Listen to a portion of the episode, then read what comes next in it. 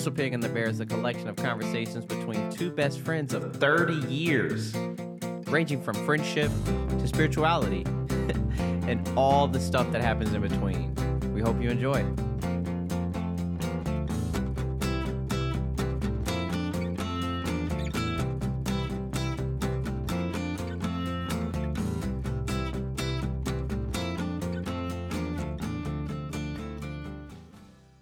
Good morning, Steve Gallagher. Good morning, friend. Beautiful June summer Saturday morning. It is. No, July. What'd you say, June? I did say June. Yeah, you're a little behind. July. All right, so I'm thinking that we're going to have a wide-ranging field of topics we'll cover today, and I need to say this to begin with. I'm going off of just a couple of hours of sleep. I have really aggravated my rib injury, and so I'm going to need you not to make me laugh today. Can't promise anything. Oh God, I'm in for torture. What is time with Whistle Pig and the Bear? If we're not having an occasional laugh at mine or your expense. Oh, so yeah. So my pain is going to be worth it if it brings laughs. Okay, I got you. This has been our relationship for 30 years. At some point in most of our time together, one of us become the dancing monkey. Yeah, that's true. I don't want to put a wager on what percentage of the times you're the dancing monkey, right? Versus, but your stories often do take the. Yeah, they're something, aren't they?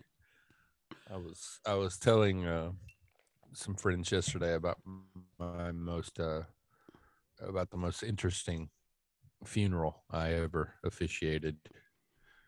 Cousin Crystal. I was going to ask you if this was your cousin. It was. So maybe we'll save that for another time. That's pretty dark, just right out of the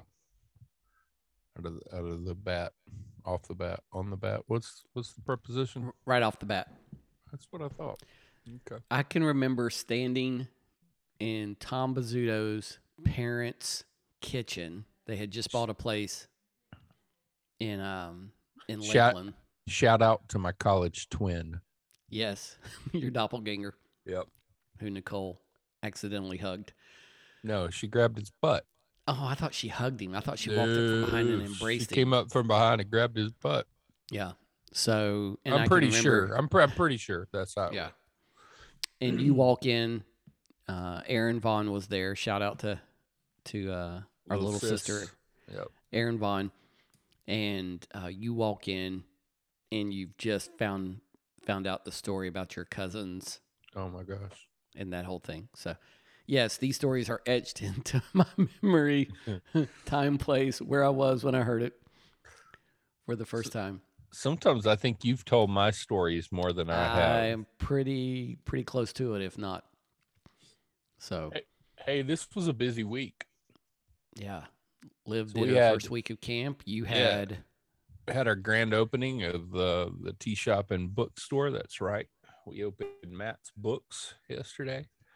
Bryson City, North Carolina. If you're there for the summer, we're under the business auspices of Appalachian Tea Company. Which, for those of you who are not Bryson adjacent, we'll be ramping up our online 35 beautiful loose leaf teas you can choose from. We'll ship it to you. The dried tea, that is, not the prepared beverage. When you talk about tea in North Carolina, I feel like the tea conversation immediately swings to sweet tea. So we have a great sweet tea, and we've got the secret ingredient I can't speak about. What is it? Just tell me. Nobody's listening. No, right? That is, it makes all the difference in the world. So we've got wonderful sweet tea. Is it oregano? It is. How did you know? And We got freshly squeezed lemonade and limeade. We've got, we partnered with the local farm, Darnell Farms, to secure their strawberries for our strawberry lemonade. Oh, wow. And we have tea. Do you have exclusive rights with? I don't want to say. You guys are the only tea company using their strawberries? Like you have to come to ATC to get their strawberries for tea. For tea, I think so. I'm not, or lemonade, either one. We do both. We've got boba. Oh my God, boba is crazy hot. How do you not like boba? I mean, just saying the name boba. I can't do it because it's too sweet. We don't do the trick.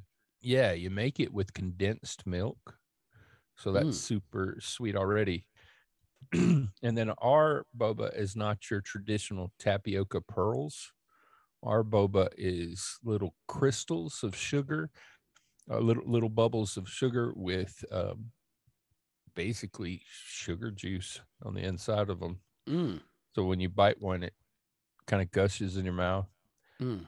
Anyway, you had me at bubbles. Yeah, I know. Sold some. I feel like we're on NPR on a cooking show.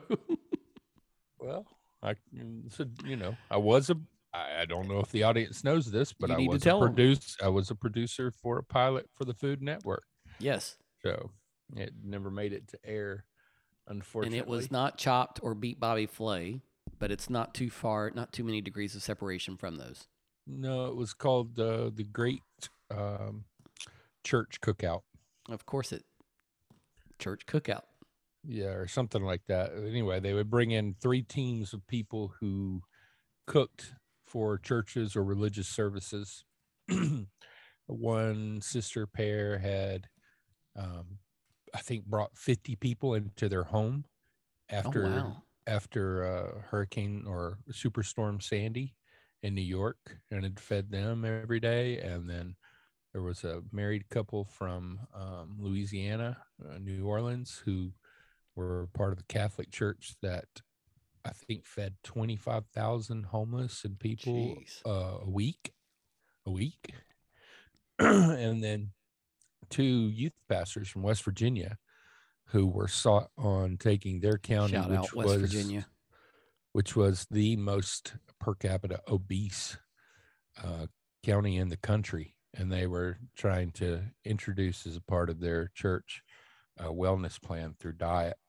And, so they would come on and give their stories, and they would compete in biblical challenges. So, like, there was a wheel you would spin, and it was the Noah Ark 2x2, and you'd have to repurpose macaroni and cheese or hamburger and fries or something like that. And they had I'm so sorry this never made it to air because I was in the ear of the executive producer who was in the ear of the host and talent, and we were doing a Garden of Eden challenge where they were having to use apples. I get a little nervous when a cooking show starts with the Garden of Eden.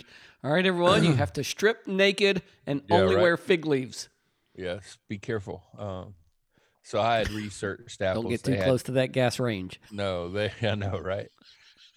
By the way, Pete Rollins had to send out an apology. Pete Rollins, for those of you who don't know, is a guy we know, have worked with some, but he's an author and a philosopher and theologian. But he had to issue an apology yesterday, emailed to 20,000 people because he had sent out an invitation to his pubic seminar. Nice. God, that's. This hurts my ribs so bad. Oh. God. You wonder how often that happens at Publix. Like a letter, the neon sign gets burned out. Typo. That would still be pubic, not pubic. So you'd have to have a couple letters there. Got it. Anyway, I'll never forget though. I'm in the hosts here and the talents here, and they're in this challenge on the Garden of Eden with apples, and I'm feeding them facts about spirituality and apples and how it probably wasn't an apple. It was probably a fig because of the fig leaves, but it could have been a pomegranate. Anyway, all that crap. And anyway, one of the guys was running and he slipped, and I just off the top of my head, I'm like, and that's what we call the Great Fall. That's what we call the Great Fall. So the talent said, and that, folks, is what we call the Great Fall. I was like, yes. You had found your purpose in life right there. Oh, man, that would have been all of your awesome worlds collided in a beautiful fashion. And I got paid $1,000 a day. Nice. They blew me up and put me up in New York.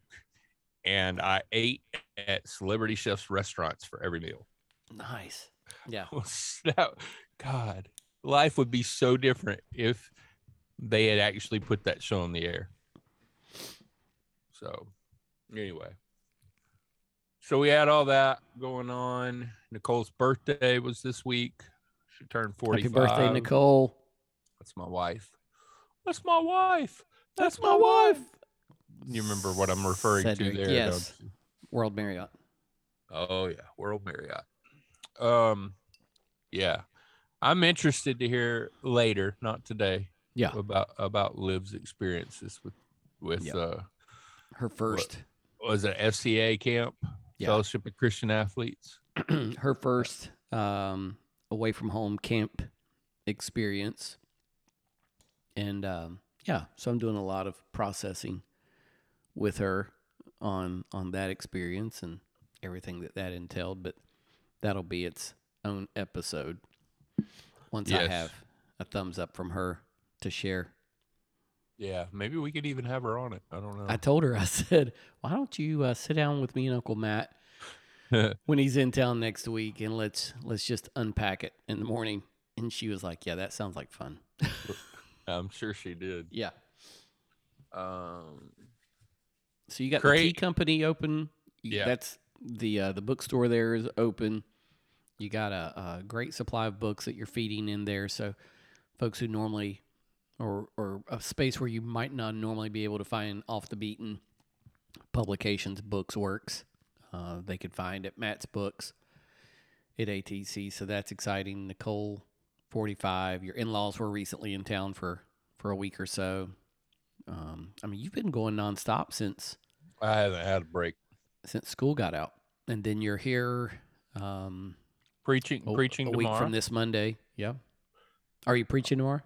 I am. We're in a series. You're like the holiday pastor. Yeah, I guess so, right? Like if it's a holiday.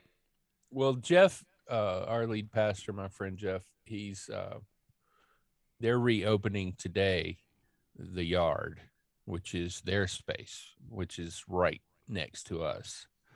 So they have opened a business. He and a friend, Chad Smith, who's an elder at the church, they've opened a business, which is, it's called The Yard. And today will be the first day they have beer. I got a phone call while I was being interviewed by another teacher who also happens to be an AG pastor. And I got off the phone and I'm like, yeah, I'd take the blackberry sour over or a cider over the straight apple. And I got a phone. I'm like, I bet you don't interrupt any conversations to discuss what beers you're going to be serving this weekend with your lead pastor. That's funny. So anyway, it's cool. So what is The Yard? It's a cool concept. It's right across from our Smoky Mountain Railroad. Okay. Which is where Polar Express is. It's a tourist destination. It's huge. And so it's right across the street. And during the winter months, when it's cooler, they have a synthetic ice skating rink. And then there's just this great space to sit and have a drink and talk. And there's fire pits everywhere and all that kind of thing. And then what they do in the summer is they take that synthetic ice skating rink and they cover it with astroturf, and so there are yard games and all those kinds of pieces. And so It's just a third space. So we had our grand opening, and then and we're adjacent to them. Like I walk out my door of our business and I see his business. We use the same parking lot, all that kind of stuff. And so he reopens his. They've been closed since January today. So pretty sure that's why I got the nod for this week to preach. But it's going to be interesting. We're in a series. I forget what the name of the title is. I'm really bad with that, but it's basically revisiting, retelling the stories that shaped us in our youth from the Bible. You don't have it on the sign in front of the church this week. We don't Continuing have, series. No, we don't have that. No, you don't have the LED board. In fact, I just read his email where he said it, and I've already forgotten it. But the point is we're revisiting these and how we read them differently. And so I'm doing Noah and the Ark and the Flood, you know, basically moving beyond fluffy flannel board elephants to genocidal God. So that'll be interesting tomorrow. When you said how we read it differently, I was like, you read it slower, you read it quicker, you read it every other word. It was an amazing thing to get here, and it had been years, I mean, probably 20 years, maybe 15 at least, since I had been directly responsible for a children's ministry. I'm not anymore. I'm just doing youth and trying to get some kind of young adults thing going here. But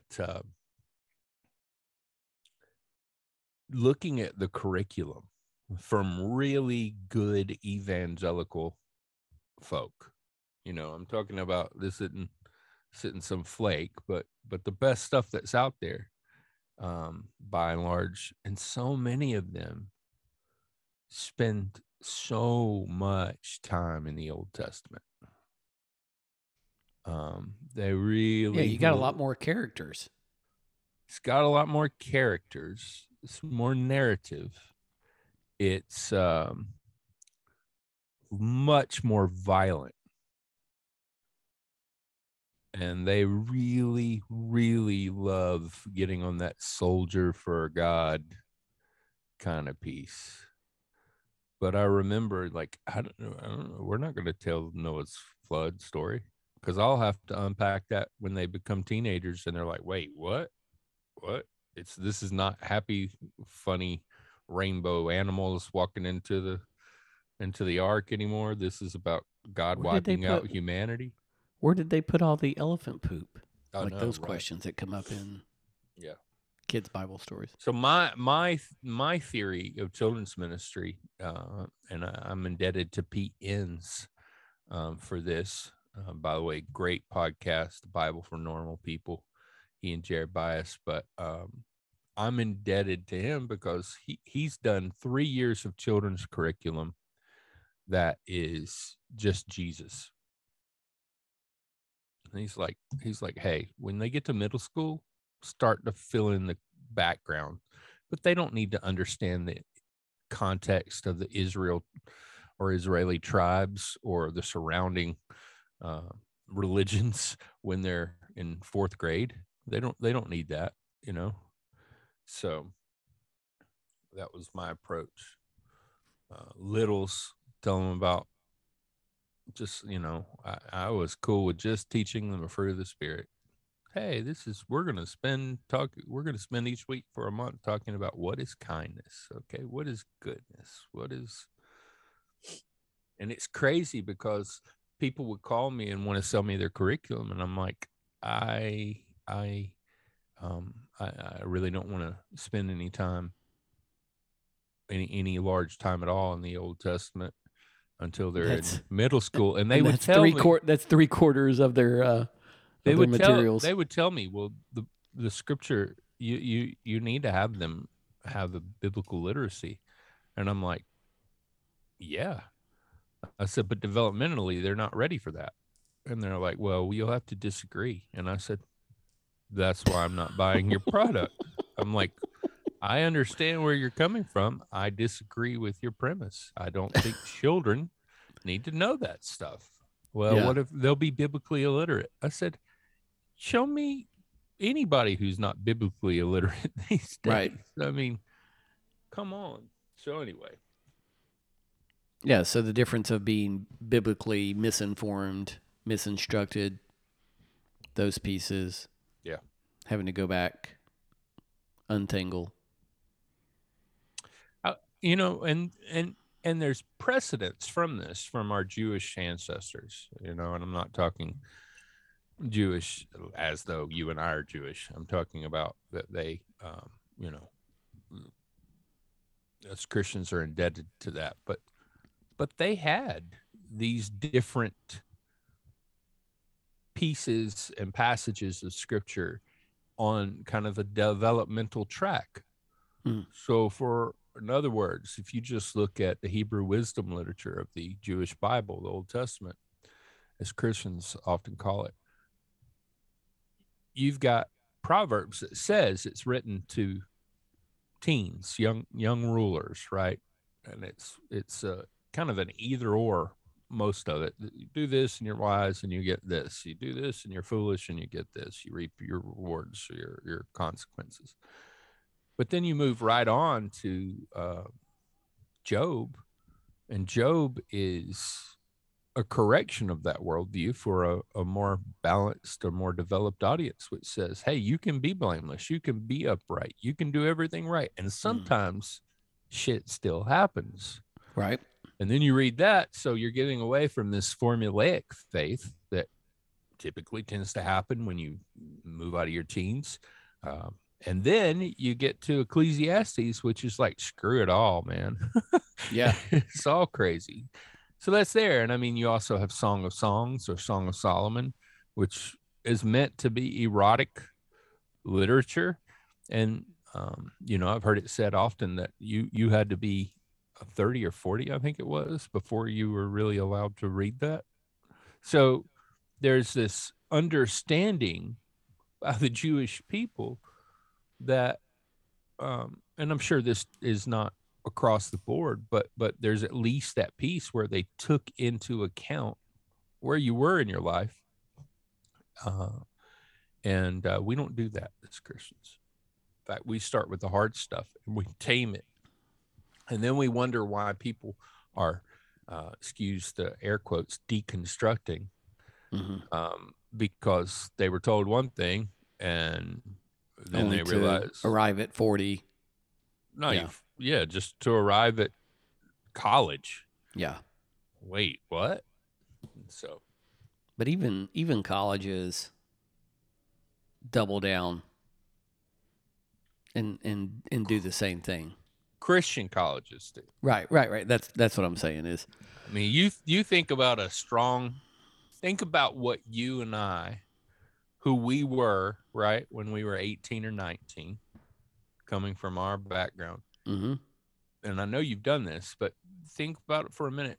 If your freshman year was not at Virginia Tech or military institute, Virginia Military Institute. If it wasn't at VMI and it wasn't at Southeastern University, but it was at School of the Arts, yeah, how radically different would that freshman year have been?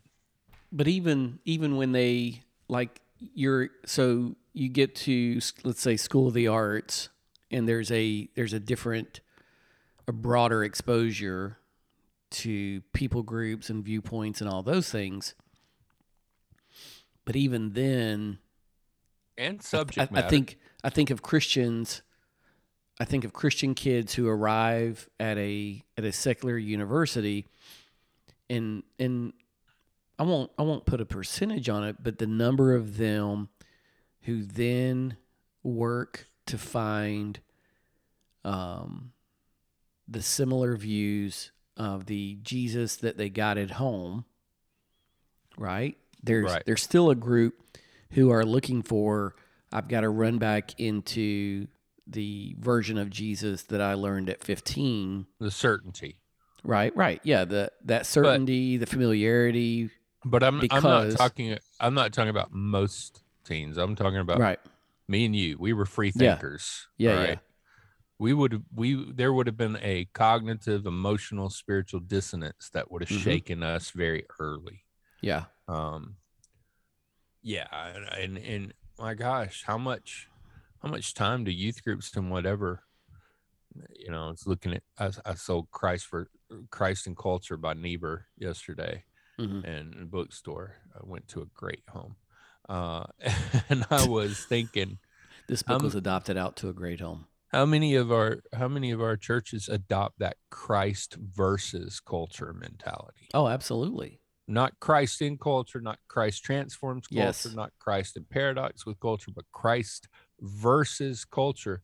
And we're basically, it's not education, it's indoctrination on this is who the world is.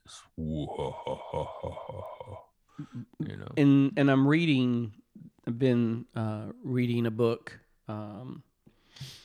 It's a collection of work of Deepak Chopra's works, and it's talking about, you know, the laws of the universe or the spiritual laws that God, when he designed this, these are the laws that fall into place. And just looking at these. Wait, does Deepak refer to God as he?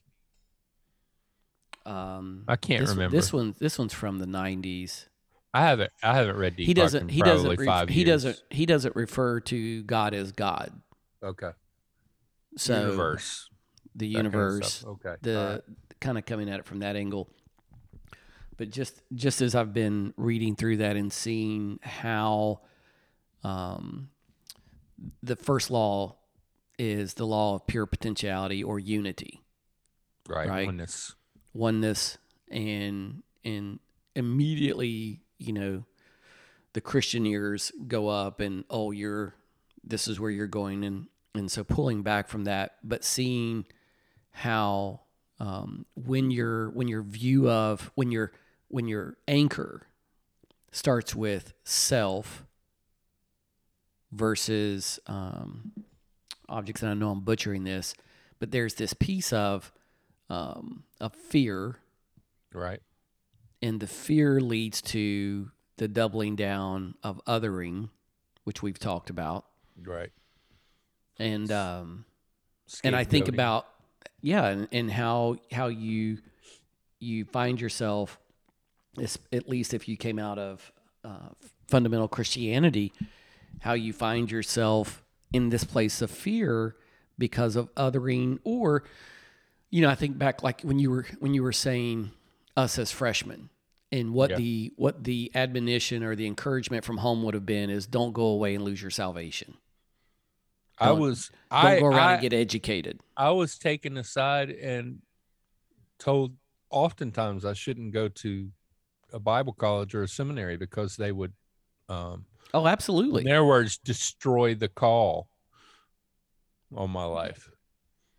And that was for a Christian college, right? Right. So he says self-referral or object referral. Self-referral, you have this internal reference point as self versus a situational, circumstantial, other people, right? And when you live in that object referral starting point, you're constantly seeking the approval of others, always anticipating a response, which is fear-based. And we have this constant need to control things, right? Right. And then all of a sudden your reference point is ego, and that's not who you really are at your soul and spirit, which is the what I would say is the God DNA inside of you. And so you're at war within yourself, even in... Yeah, it's... Well, that's the ego project.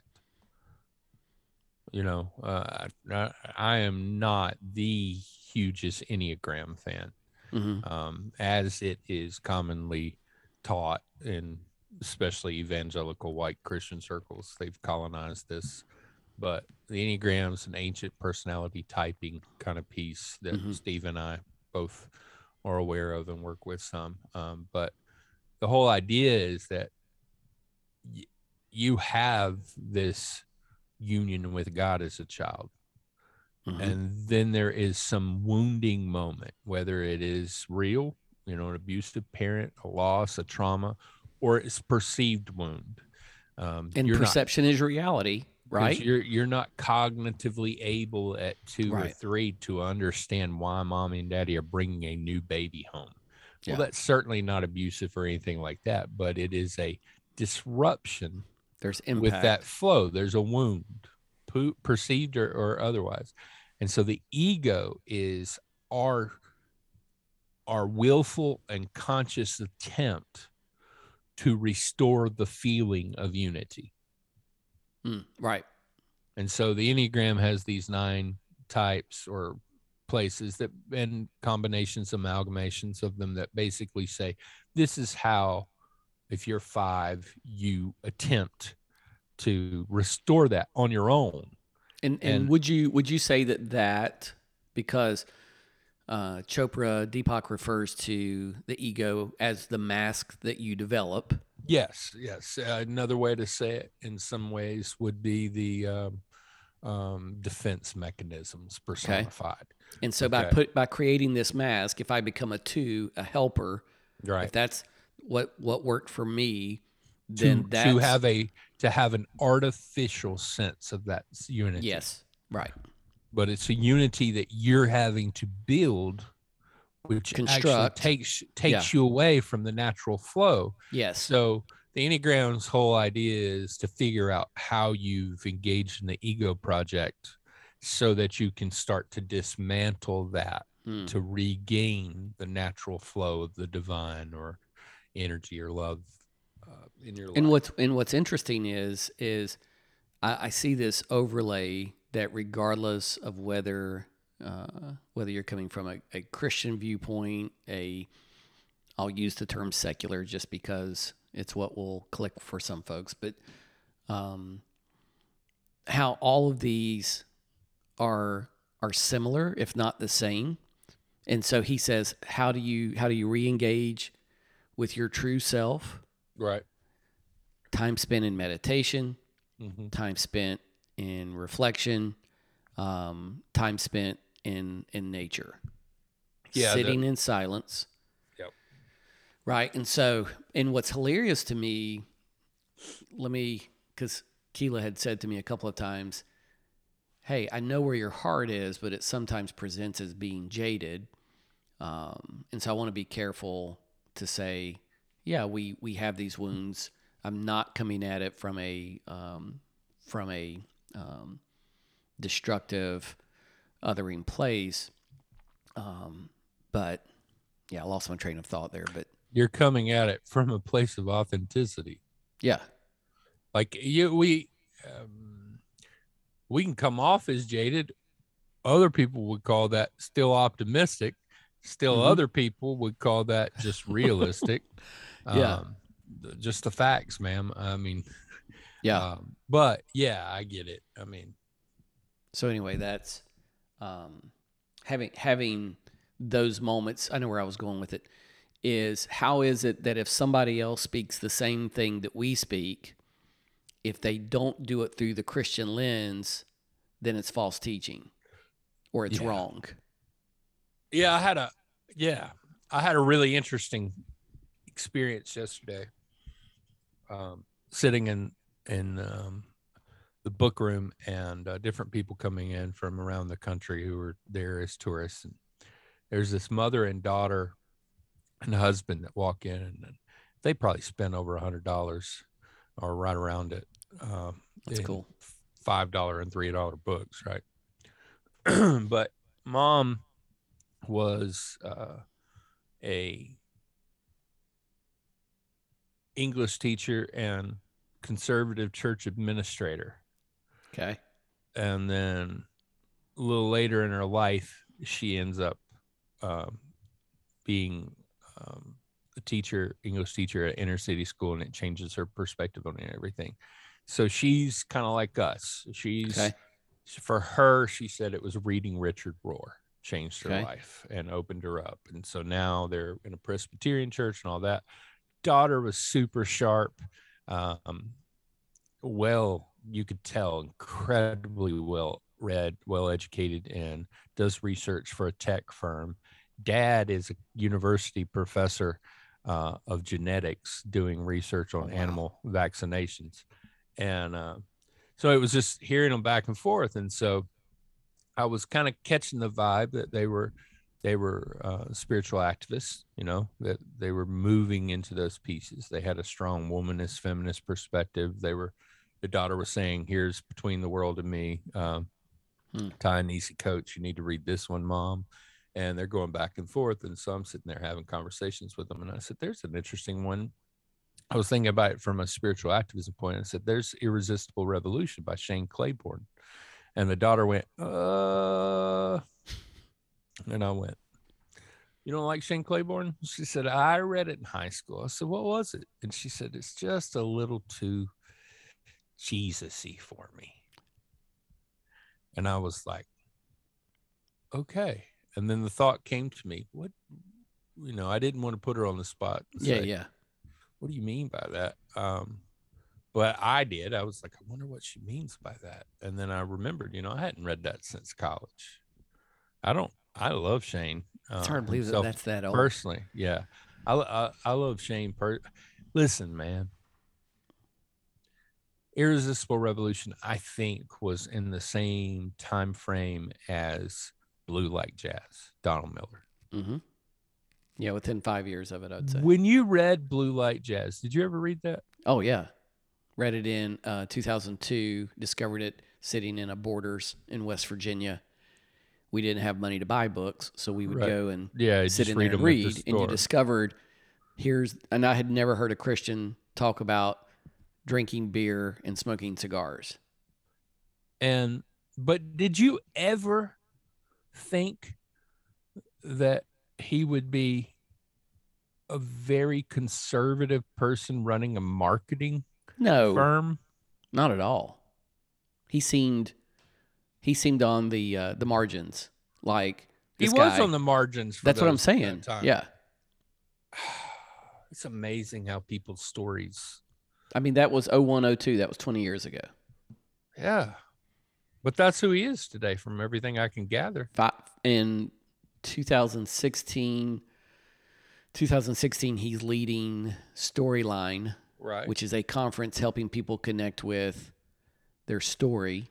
Like helping them write their story. This is who I am. This is what my life is about. And then he takes a right turn. Yeah, he basically takes Logotherapy by Viktor Frankl and turns it into Christian discipleship project. Screenwriting, and combines that with Viktor Frankl's. Yeah. What is that? Man's Search for Meaning. Yeah, Logotherapy. Yeah, Logotherapy, and combines the two, and then somewhere out of the Storyline conference, which would happen, one would be in San Diego, one would be in Nashville. It was an annual thing, 2,000 to 3,000 people. And did you somewhere go? Out of that, yeah. Oh, I didn't know you went. We were at the one in San Diego. Keela and I went, and that was when my biological dad passed. Because all we had heard is, you'll love San Diego. It's the perfect climate, and they had tropical cyclone or typhoon, whatever you call it, hurricanes that came through while we were there. And then I got norovirus while we were there, and then got a phone call that my biological dad had passed and my boss's husband passed unexpectedly. All that happened in a 5-day period in San Diego. But yes, but that was, we ran into Alicia Carby there. I know the DeMeos at the conference. Huge into Storyline. Who? The DeMeos. Oh, Jason and Hillary. Yeah, I mean, we actually did that we did a Storyline at Oasis when I was pastoring there. But man, I just don't get it. I mean, I don't know. I don't get it. I think maybe he quit writing books and said, steadier income, we're going to do marketing. I mean, who would have thought 20 years ago that you'd be teaching high school science and I'd be working at a arts conservatory. I mean, yeah, it's pretty fascinating. You know? I mean, but he was also going through, and he tells this, like this isn't something he told me in confidence, because I've never had a confidential conversation with Donald Miller, but he was also working through his wounds at the On-Site, the retreat center in Nashville called On-Site. From his dad? Or lack of? Yeah. And so he goes for this, it's this intensive therapy where you're at this retreat for 7 days with therapists, and you're not allowed to say what you do the whole time you're there. So okay. He's just Don Miller. Good for him. And he realized the pressure that he had put on himself from being a New York Times bestseller, writing Blue Like Jazz, never has another New York Times bestseller, at least in that time frame. And what do you do now if your first book or your second book was a New York Times bestselling author? Where do you go from there? Hi, I'm Don. That's where he went. Yeah. Yeah.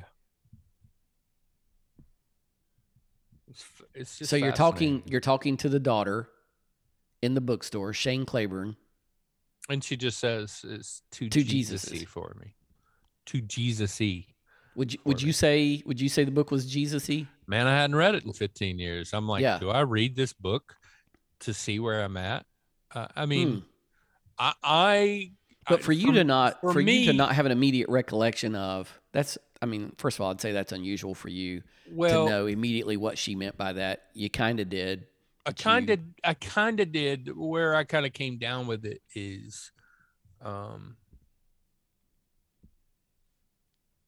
when Jesus becomes a rallying cry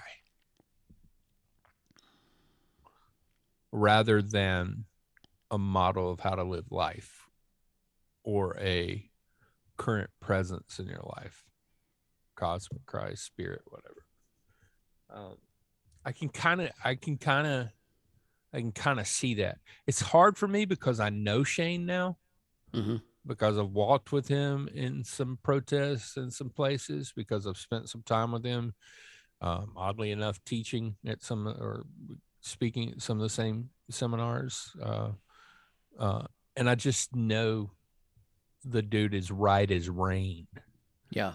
But I he wrote after that one, he and a co-author wrote Jesus for President. And that sounds horrible. Well, it was just meant to say that us Christians, our allegiance should be to Christ before it is to America. But go back to the earlier statement that you said. For people who don't know, just real brief, hold that. Shane wrote a book called Irresistible Revolution. Shane had worked with Mother Teresa when she was still alive. He had gone to, I think it was Iraq, and been there. He came back to the U.S. and was part of a neo-monastic movement where people lived in concerted community called the Simple Way in Philadelphia. He currently has a ministry where he takes guns and beats them into literal plowshares and crosses and those kind of things. He's very much against the death penalty. He's very much on the side of those in the margins and what have you. So I know him, and I just know how solid of a human being he is. He's currently partnering a lot with Dr. William Barber here out of Greensboro. North Carolina with Moral Mondays and those kind of pieces. But I can see that he just said the word Jesus so much. Felt youth campish or felt kind of that kind of piece where it's almost like a pep rally rather than it is a long obedience in the same direction, as Peterson would say. So that's where I think that's what she meant by it, because she was reading a lot of Christian authors. It wasn't that she was anti-Christianity or I mean, I could tell that she was an admirer of Jesus. But I don't know. I think there are people who are, and rightly so, are wary of people who use Jesus as a platform. I don't think that's Shane. And she admitted she read it in high school, so she was. Well, and here was the thing, not to defend it, because somebody said to me this week, they were asking where I landed on things, and I just said, it's not that I've landed. Like, it's more these questions that I have, and when I said, we were talking about the abortion debate thing like going on right now. And yeah. And when I gave some questions that I was processing, they go, "Oh, yeah, you're very Shane Claiborne-y." And I never They said that to you this week? Yeah. And I said, I don't like Shane Claiborne. And you know how I am. I'm that guy that I go on first impressions and I'm like, yeah, you seem like a DB. You're annoying. But Wait, that was my Were you not with me at Catalyst? Yeah. You didn't think that was cool what he did at Catalyst? I don't remember. He walked into Catalyst, which is a Christian conference for right. evangelical Christians, and this was years ago.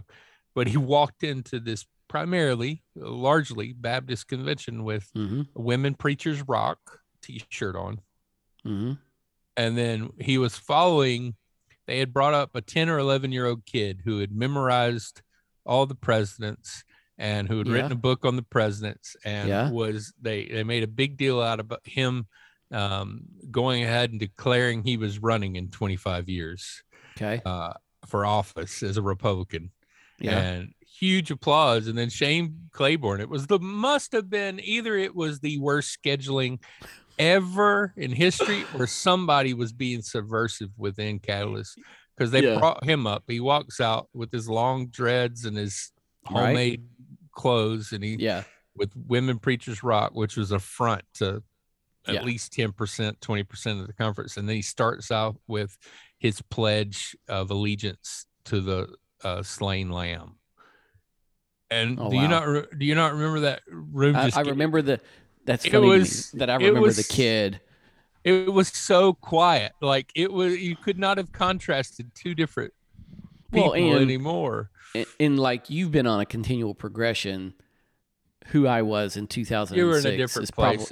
Right. And you were probably putting up with some drama from student body leadership. I guarantee you I was putting up with drama because Irresistible Revolution. So when the daughter says he was too Jesus-y, Irresistible Revolution was written in 2006. Yeah. And so when you think about what was going on in America, what was going on in the church in 2006, like you're talking around the time of, what is this, Generous Orthodoxy within a few years? You know I'm bad with years. Yeah. And so I'm thinking that at that time the more expanding view of Christ was not anywhere near where it is today, right? Not in our circles. Right, so at least not and it was there. I'm looking to see when Generous Orthodoxy was written because it's important. 2004, so they're written within 2 years of each other. It's just starting the Emergent Church.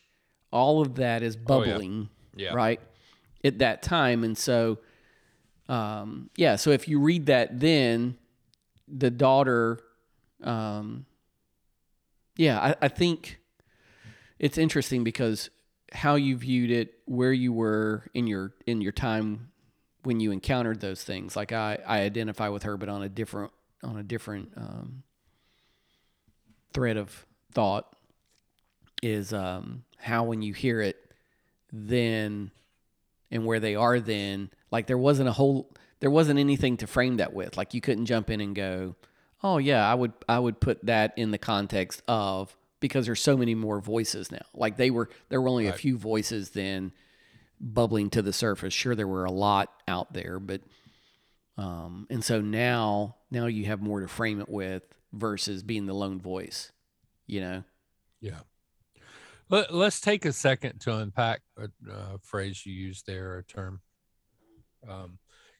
I think most of our listeners and friends probably know what the Emergent Church is, but in the mm-hmm. case you don't, the Emergent Church was this movement that happened when basically a group of youth pastors, Youth Specialties in particular, was a evangelical youth ministry kind of thing, started engaging with postmodernism.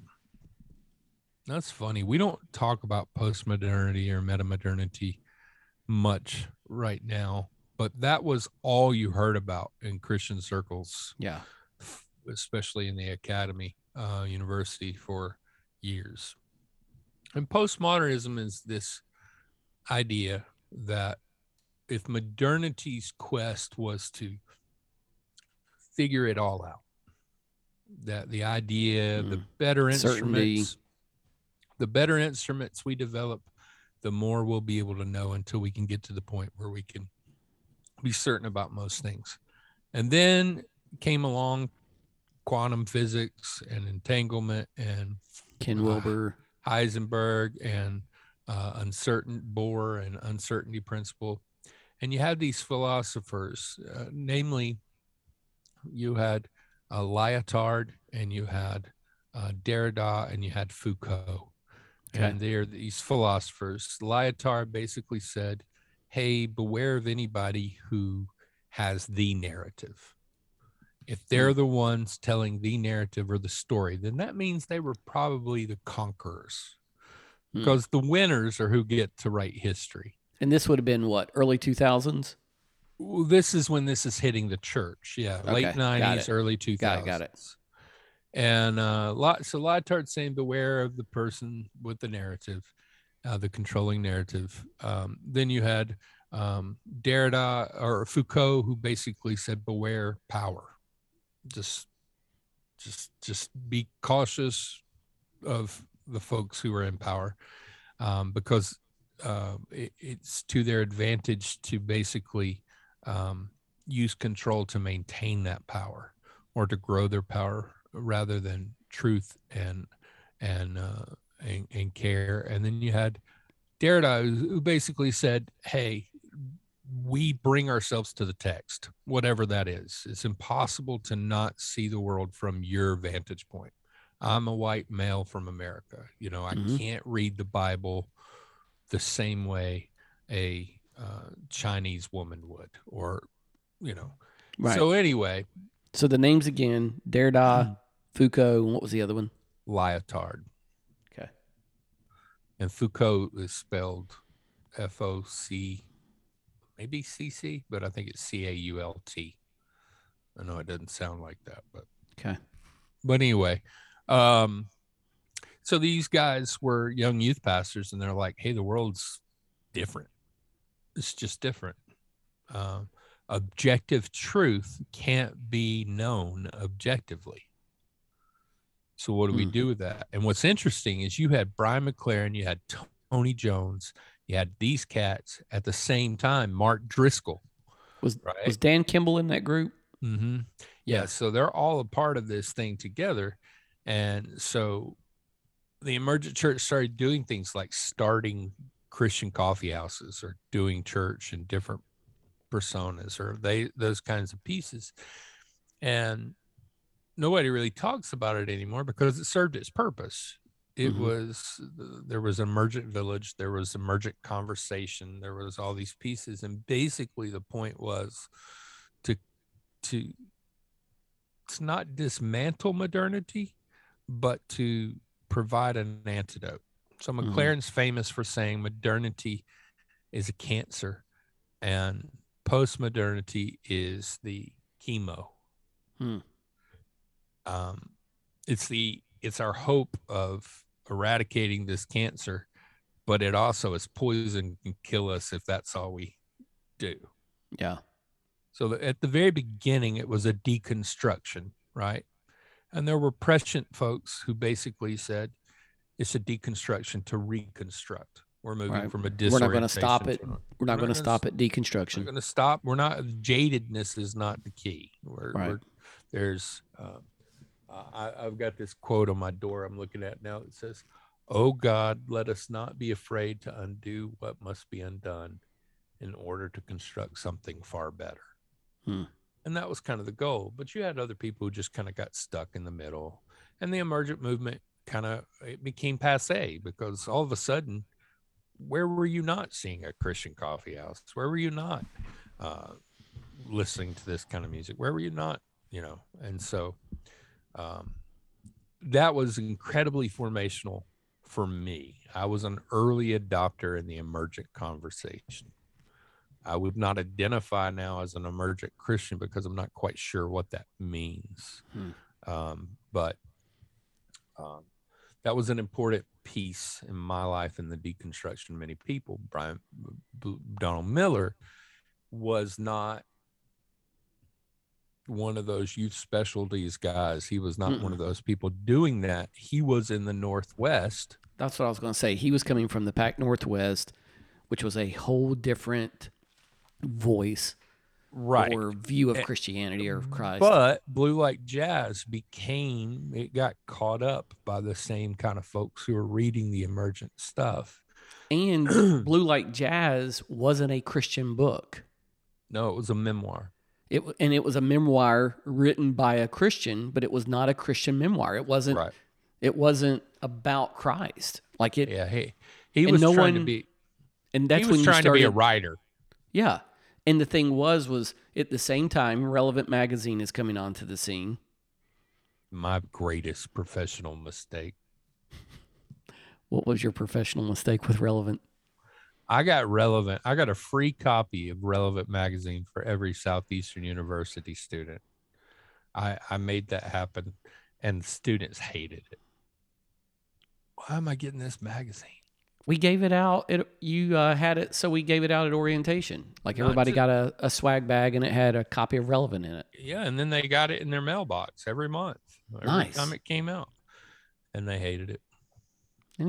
Free heck. But Relevant comes out. It's kind of like that U2 album that gets dropped into your iTunes. And you didn't ask for it. Everybody loves U2. I forgot about that controversy. Yes. Right. Well, it's a little odd that you had a picture that. That album cover was a little strange. Was that the black and white one? Black and white with the guys. Is that one red? No, it's guys' waist and like. Oh yeah. Like jeans and a shirtless, but you see his waist, and there's another guy with his head near the crotch. Yes, embracing him.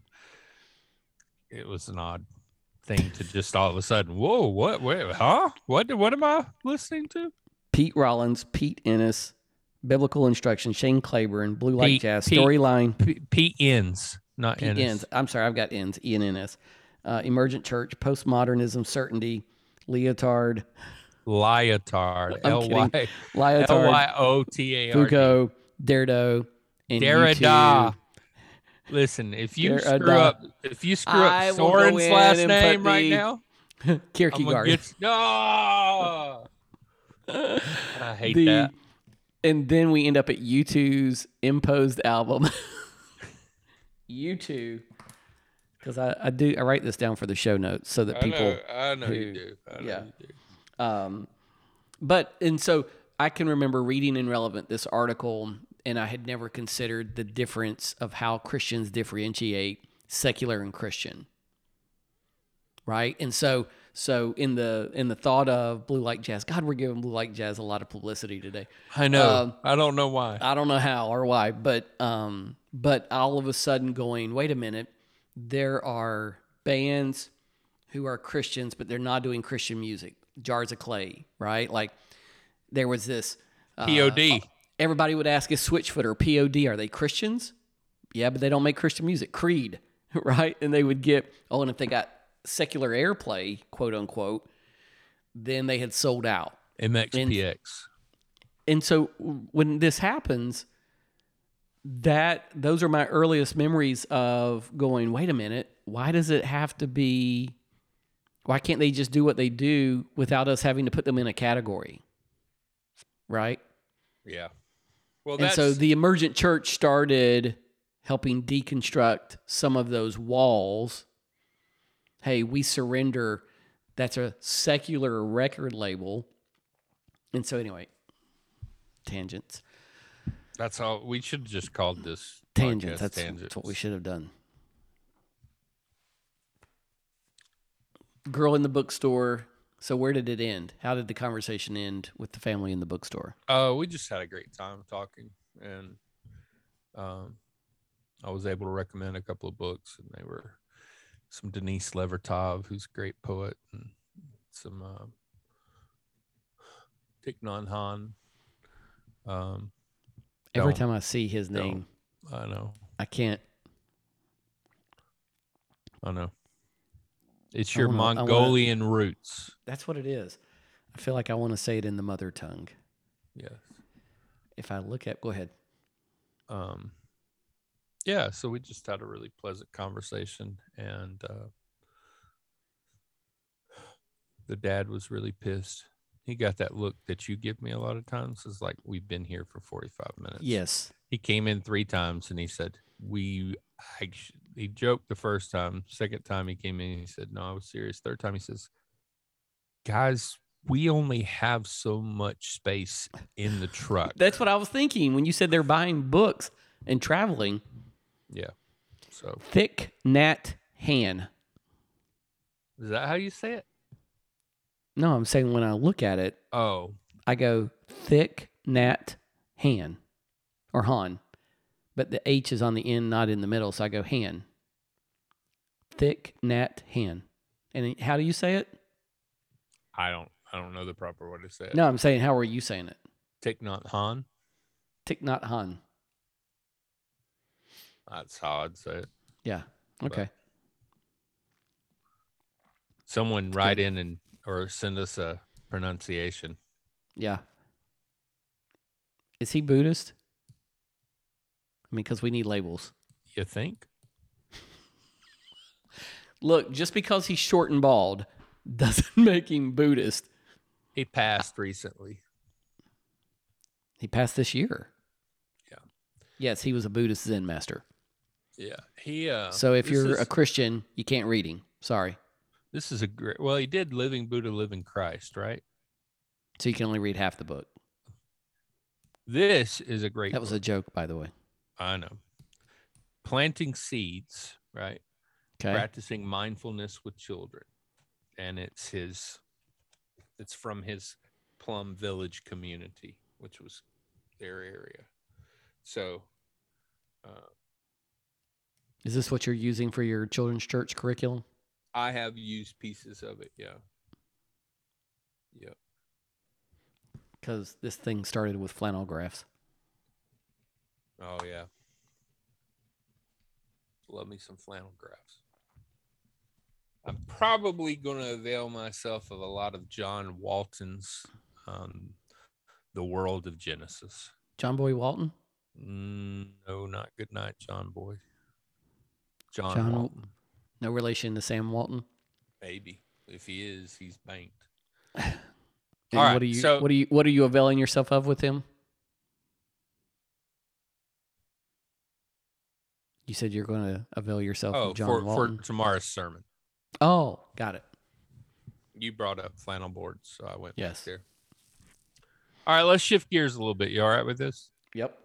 That's what we do. What a crazy week in the NBA. What's going on with Durant? So Kyrie signed in, but he's wanting to go to the Lakers, something fierce, according to sources. But Durant demanded a trade. He wants to trade.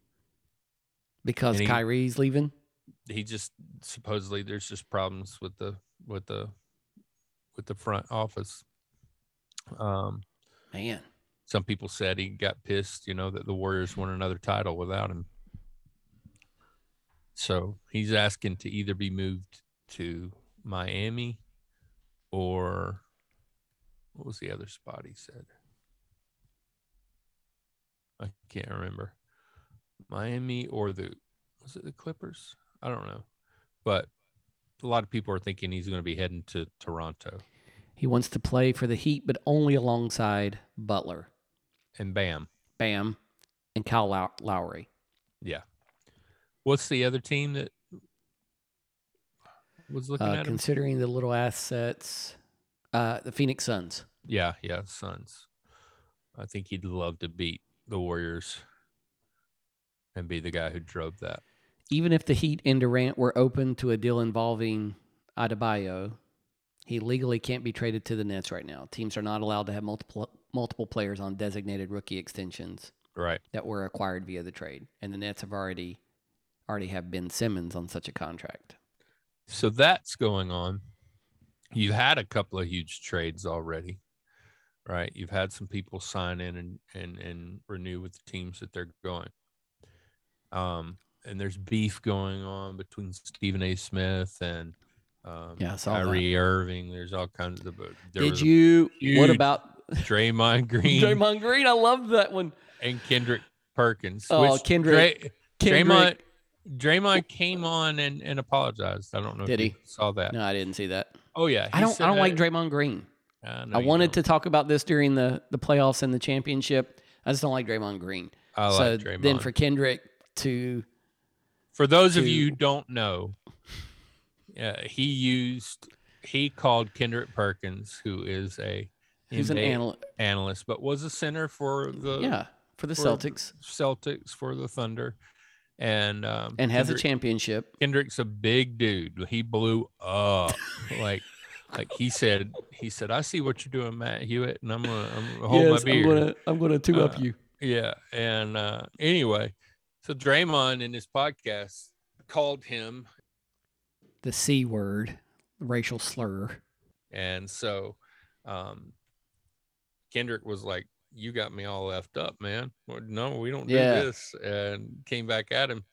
And then Draymond said, hey, growing up in Saginaw, Michigan, which is where Draymond grew up, I'm pretty sure. He says that word did not have the racist connotations that it did in the South. He said that's when we were talking about people being stupid or goofy. But it's 2022. I know. You know what the word is. I know. But anyway, so that's going on right now. But Kendrick's rebuttal, his response was I think it's priceless. And I think it's off. I think he took it down. Right, but you can find it on YouTube. Yeah. But because I called you in the middle of the night just to watch it with you. I woke you up from the dead of sleep saying you have to watch this.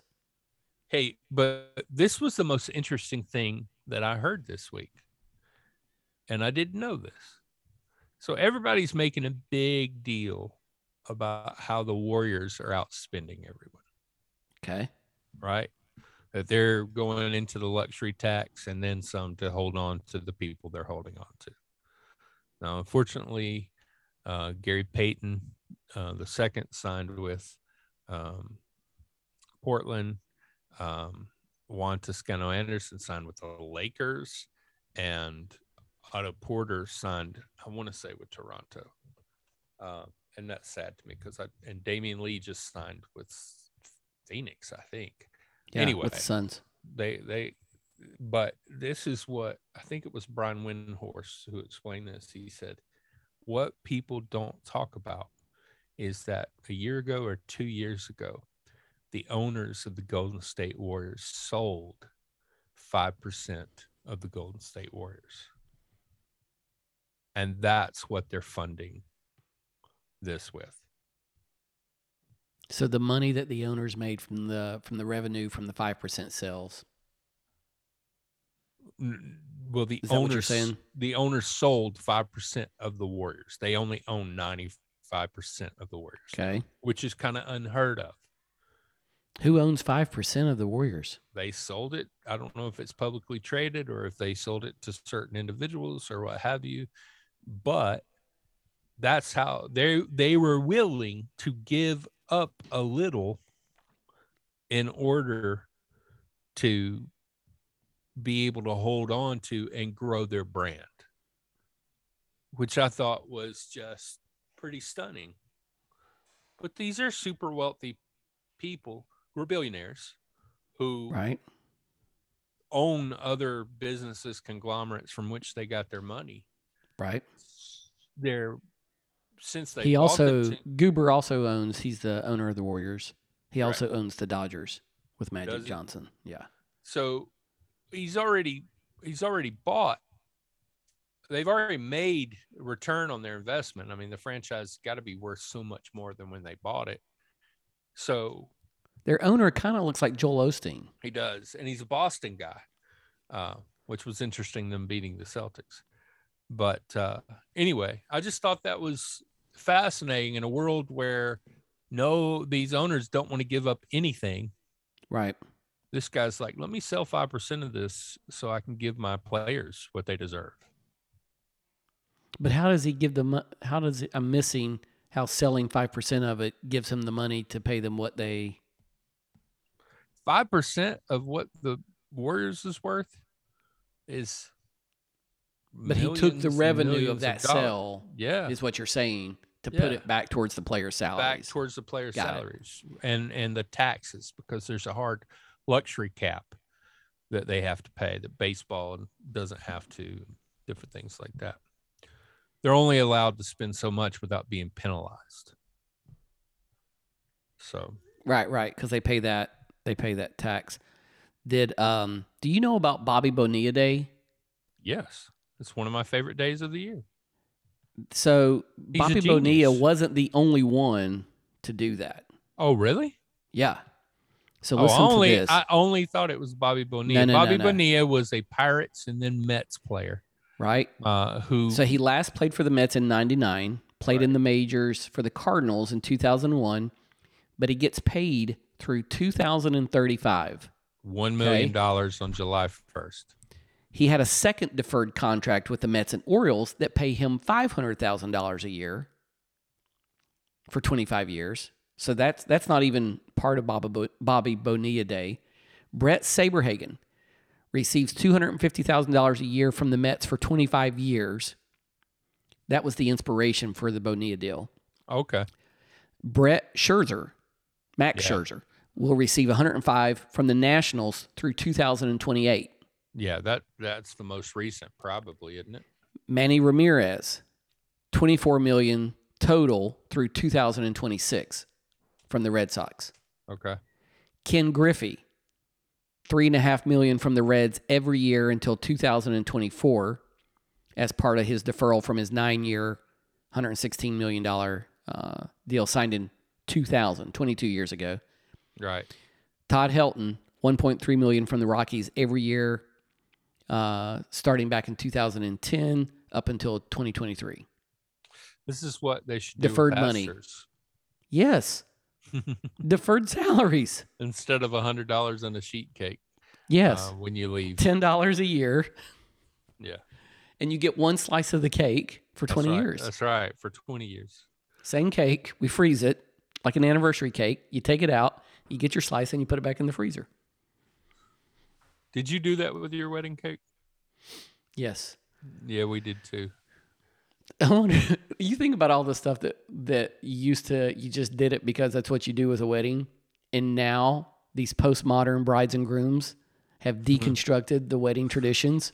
Oh. You don't have to wear tuxes. You don't have to rent stuff. I don't know. And never tell the baker or the photographer that this is for a wedding, because the price has a 10 multiple. Yeah, that's true. Reminds me of my favorite birthday that became a tragic event.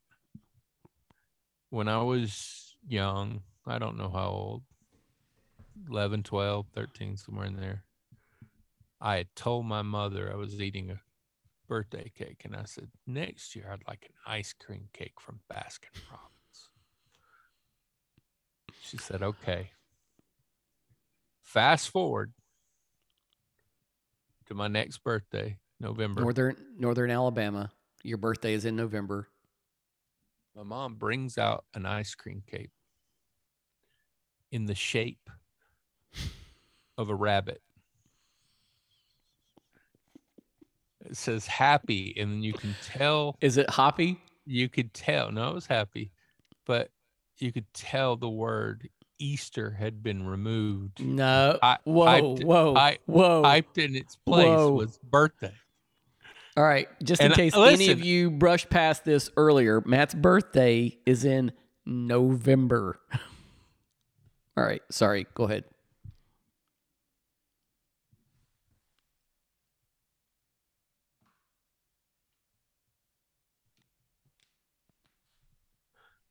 My birthday's in November. Yes.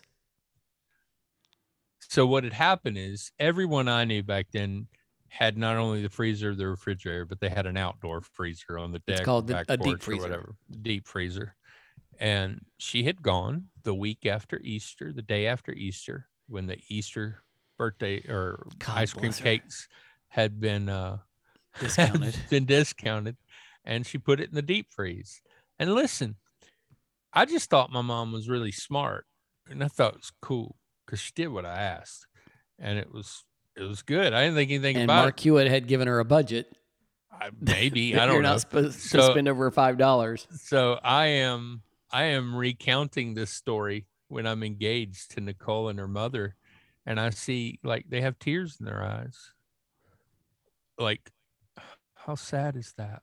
And I'm like, wait, what's going on? You are taking my beautiful birthday memory and you're tainting it. And they're like, that's not good though, Matt. You don't buy an Easter cake and then freeze it for 6 months. And I'm like, April, May, June, July, August, September, October, 8 months. 8 months. 8 months. Now, for those of you who did not grow up in the old school environment that Matt and I grew up in, you could deep freeze anything, and preserve it. We ate fish that my dad had caught like 5 years earlier. Oh yeah, deer meat, bear meat, whatever, groundhog, squirrel. You could eat your Hardee's hamburger, and you could say, "This hamburger is so good, I want to preserve the second half of it." That's right. That's right. And you could throw it in that deep freeze. It was almost like cryogenics, pre-cryogenics. It's like redneck cryogenics. That's exactly what it is. To the point that I'm not convinced that some folks may not have put a deceased loved one, in their deep freezer to preserve them. There are some there for now, sure. Now, the dark side of a deep freezer is people would hang on to them because they're massive, like when they quit working, and then a kid could get trapped in it like a refrigerator. Right. You remember those, like, public service announcements about that? Yeah. Properly disposed, seal it up. But the thing about a deep freezer was you could lean over it and fall in, unlike a stand-up refrigerator. Well, I mean, here's the world where we lived in, where we played with sticks and rocks. And did anybody ever put you in a dryer? Yeah, of course they did. I used to hide in the dryer. Yeah, of course. For hide and seek. Yeah, and I hid in the freezer. And there you go. I mean, gosh, I remember getting 2 or 3 weeks out of our refrigerator box. Heck yes. Over. I mean, I can't tell you how much it pains me. I don't know this because I'm not a parent, but it pains me the number of times, at least once a week, with one of my friends, their kid who's definitely 10 or under walks up to the dad or mom with an iPad and says, and before they can get it out, mom and dad says, I'm not paying for any Roblox. Yes. No. And they're like, no, I want this app.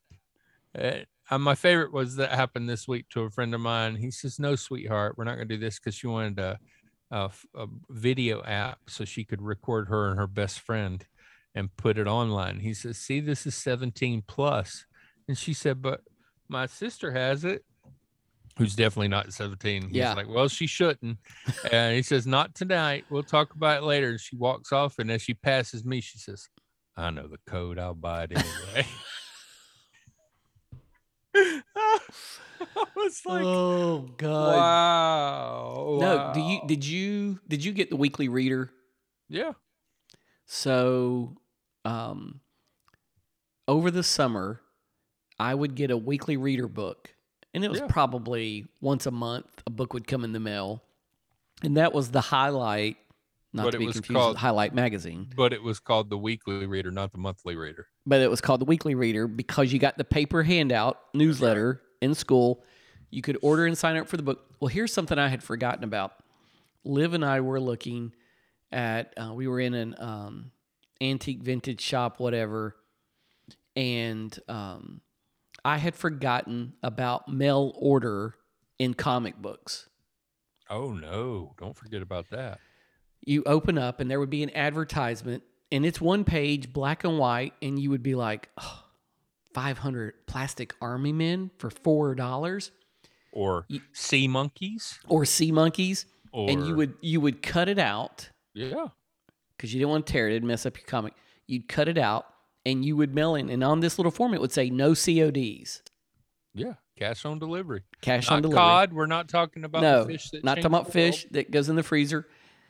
You would mail in a check or money order to this, and then it may be 8 or 12 weeks. Forget Amazon Prime next day. 8 or 12 weeks, you may have even forgotten that you ordered it. You've hit puberty and you're interested in girls now. And you're interested in girl, but here come the sea monkeys.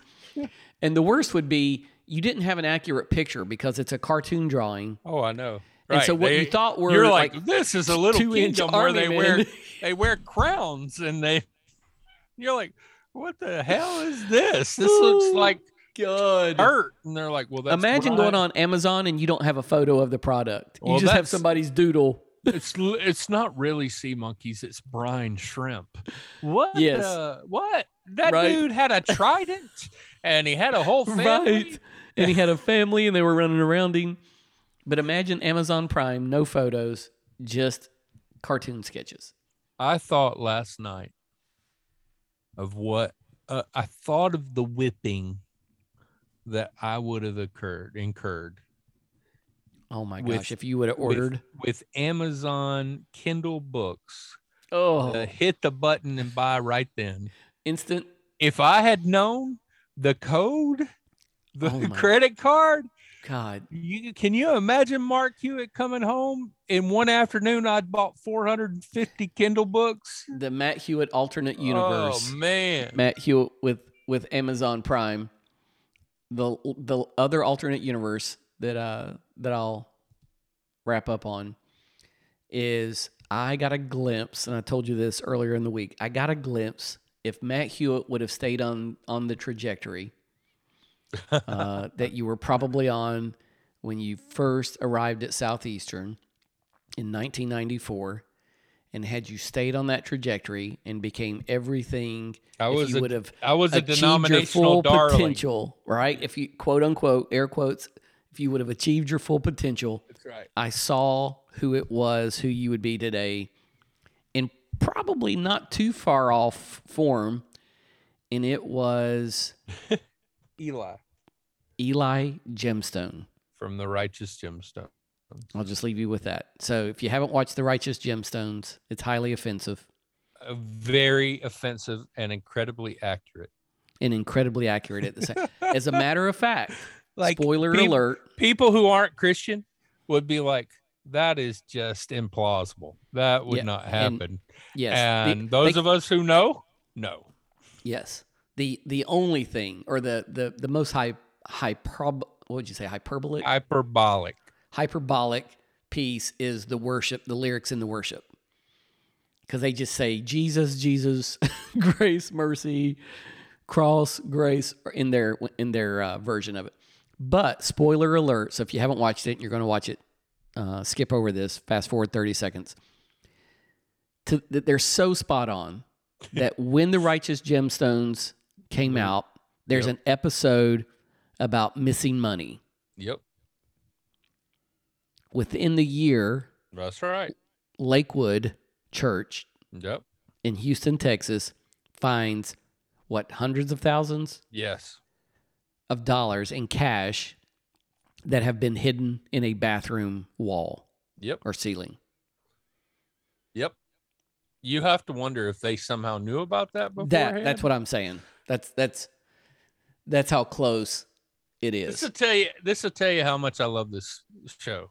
And it is. It's blasphemous in every way possible, which is I just bought a graphic novel this morning called The Second Coming, where it's from Ahoy Comics, and the idea is that, you know, they can't use Superman because that's DC, but their version of Superman, God sends Superman to be roommates with Jesus so that he could mentor him in how to be the perfect being.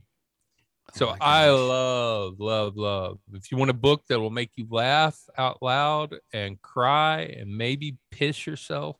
Yeah, you got to text me this one. Is a book called Lamb, the childhood adventures of Jesus the Messiah as told by his best friend Biff or something like that. It is. Oh my gosh. It's a graphic novel? No, this one is this. Okay. This is a book by Christopher Moore. It's glorious. I bought you a copy of it. It's on your bookshelf on the left when you're looking at the kitchen, and a faux leather biblical treatment. But anyway, got it. The Righteous Gemstones. The very first scene is dad, son, and son have traveled to Asia to have set the world record for most baptisms.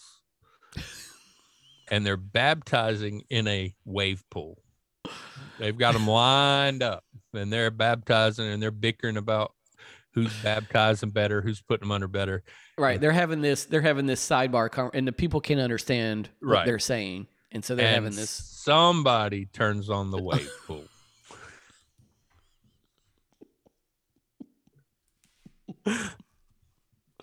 Now, this is what summer tour was like with you. Seeing the behind the scenes of these people, right? Oh, like, my God! These are the things that we saw. Do you remember when I lit Mark Muirhead up? We were in Charlotte. No. This is when he did camp. Oh, when he was in Appalachian District camp. Yeah. Okay.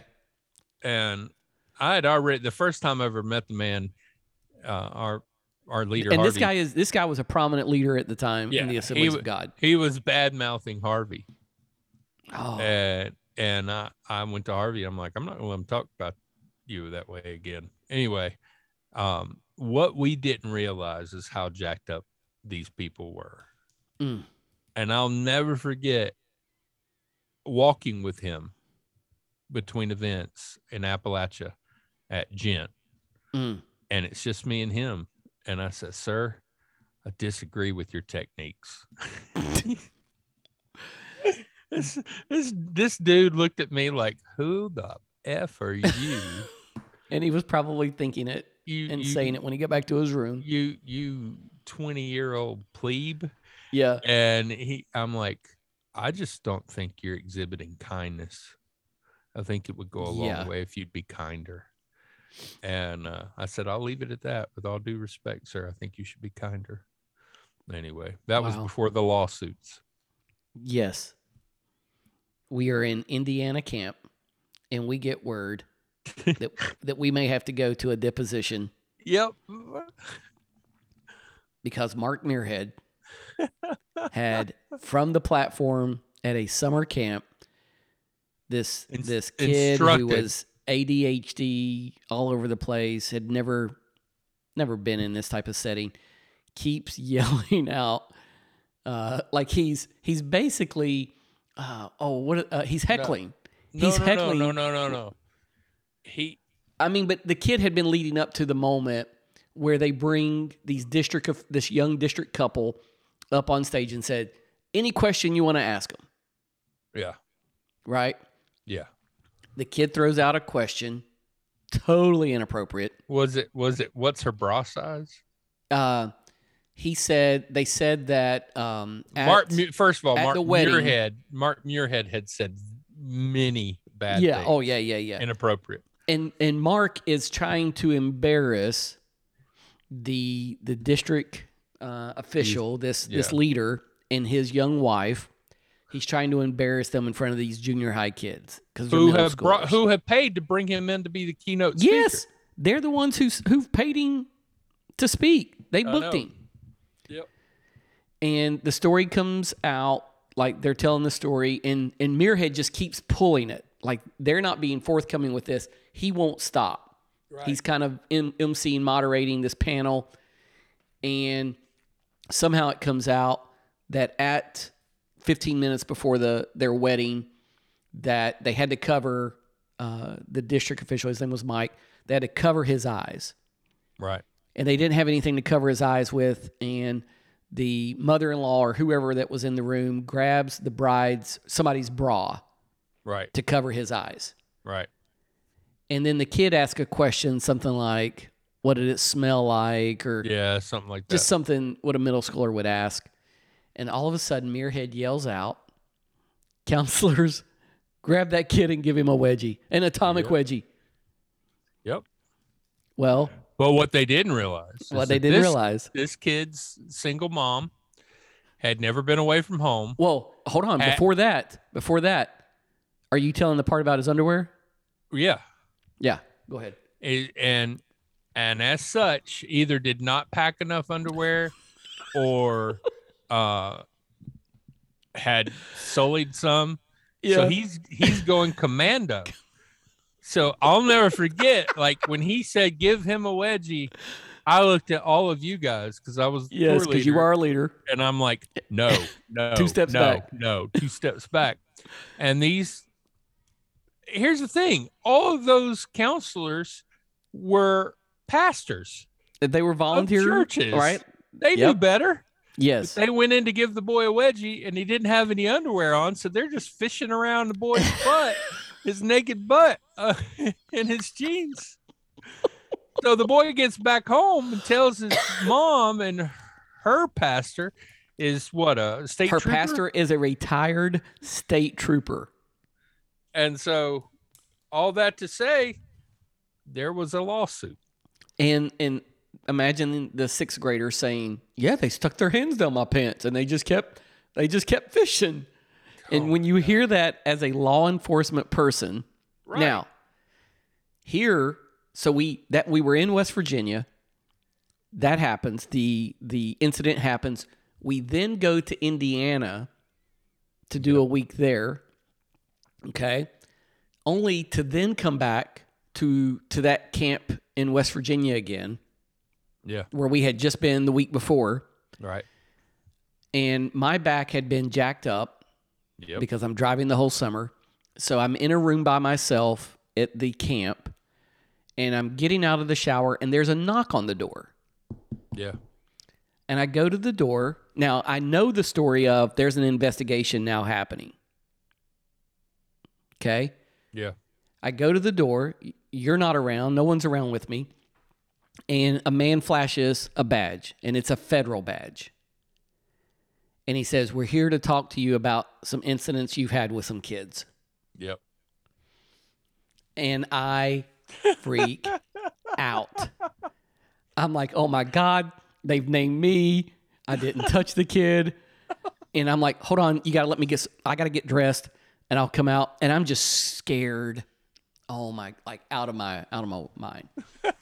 And all of a sudden, Ron Ward, yep, who is a close friend of mine, who in my mind I'm not thinking, pops out from behind the guy and goes, gotcha. Yep. They were pranking me. Yeah. Ron was in the area with a partner, their federal law enforcement, and they have no idea about the story from 2 weeks earlier. Right. They're just pranking you. They're just pranking me. But you and I both know that we were like, oh, crap. Yeah. Oh, my God. We'll have to spend, I don't know, the listeners may not want to hear this, but it might be therapeutic for us to spend a day just recounting tour experiences. Oh, gosh. Sugar Bear. Starting with Kulisaja. Oh, yeah, John Mark. Yeah. You're right, John Mark. And then we would move to the coup. What about the what would you call a sound man who isn't getting along with the keyboard player, but secretly controls the keyboard from the back, acting like he can't see the keyboard player, giving cues. Turn me up. That was you. That was definitely you've got me muted. Yeah, I know I do, because you don't know how to play. We can talk about Bubba. Talk about the Moby. Definitely Moby. Talk about our fellow teams traveling, using their funds inappropriately. Our funds, their funds and our funds. Six Flags with Nana. That's where I was going next. Roxanne and laundry. Oh gosh, fleas. Yeah, there's so much to unpack about that. Cindy. I love Cindy. Justin in doing his seat bounce. Oh, my God. If I had to listen to Plum one more time. It wasn't until 20 years later that I didn't know. I didn't realize Plum wasn't a band. It's the girl. Yeah. Didn't know that. All right, man. NASCAR, John Boy and Billy. NASCAR. We had to listen to John Boy and Billy. Justin's older sister, who was extremely attractive. I say was. I don't know if she still is. Yeah, she might be. Yeah. Some good stories. Dave and the Whittling Stick. Oh, gosh. I forgot about the floating down the river at Colossagia. I completely missed that and his stick. Yeah. I wonder if he still has that. I don't know. Dave would not listen to our podcast, most likely. Probably not. All right, man. Well, this was a strange last 10 minutes, 20 minutes, 30 minutes, hour. Yeah. Sorry, guys. This one started with flannel graphs, ended up with whittling sticks. This one was more cathartic for us than anything. But, hey, we are excited. Next week we'll be on, and then we'll be you'll be hearing us. We'll probably do one or two podcasts leading up to Goose, and then we'll be at Wild Goose. So if any of you are there. If you're in the North Carolina area and want to join us for a recording, we'll do at least one from the house. Yeah. And so if you want to come out and be a part of that, just text Matt or myself or DM us on Instagram. Let's try to get maybe Spurdy and Dave Dukeson. Yeah, absolutely. Award-winning author. And shout out to Brent, who messaged us this week. Cussers for Christ. Oh, Brent. My favorite Mike Rakes moment, throwing a chair across the room. My God. That was so funny. That was, intentionally unintentional chair throw. Yeah. Bill Wade just listened to the Brian McLaren episode. Oh, nice. So we were supposed to talk yesterday, and I didn't get to. But his name came up this week. I was talking with Joel Sims, and Bill Wade's name came up when Bill sold Joel his coffee roaster. All right. So, hey, Keela. Matt says, hey, because we can hear you. She's not a great whisperer.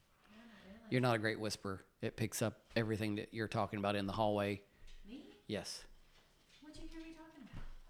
I heard you talking about that woman at work. She can't hear you because I have headphones. Hi, buddy. Hey. He says, that woman at work that you were bad-mouthing? Yeah. Me? You were talking about a woman at work. I'm just kidding, Keela. Oh. You look rested. Oh, yeah. Is that what you call it? I saw your pictures. They were fun. With my top bun? Yeah. The higher it is, the more you know. What's the can that you have in your hand? Cheese balls? Oh, you and Nicole. Oh, my gosh. No, these were lives. I hate cheese balls. I can't stand them. I hate them. Have you had these? Yeah.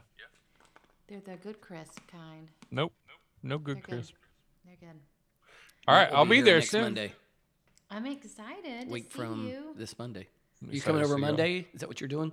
I think I'm going to drive over Monday, yeah. Let's have adventures while you're here. I want to. What do you want to do? So much like anyone. We're going to take him to the pool and he can jump off the high dive. Nope. I have jacked up ribs. I'm not going to do that. You can do a can opener. Not with these ribs. I have never seen you swim in 30 years of friendship. I'm a good swimmer. I'm a great swimmer. We're going to the pool one day. Well, you're going to the pool and you're going to do like the old people exercises to help your ribs. Maybe. I'm very buoyant. There's actually a... You're what? Buoyant. I'm buoyant. I thought you said blant. No, it would be hard to drown me. That get in, they're like in their 60s, and they get in the circle on the break, like when they blow their whistle. You can. Oh, I thought you were like they toke in the swimming pool. Like, yes, 60-year-old women come to smoke pot at the rec pool. Yes, well, it's what they do. All right, well, I'm excited to see you, buddy. Yep, you too. Yeah, don't call him buddy. Yep, I hated it, but I was going to let it go. I know you were, but I felt it. I had to check in my spirit. Yeah. All right. Well, I love you both. Till Liv, I said, hey, I look forward to seeing y'all. I'm going to close to the book room. Guys, life is hard and fun and everything in between, and it is not meant to be lived alone. So find a friend. Cultivate that friendship and lean in. And, love you, man. Love you, buddy. Talk to you later. Bye. We hope you've enjoyed Whistlepig and the Bear. You can follow and message us on Instagram at whistlepig_thebear. Thanks for listening.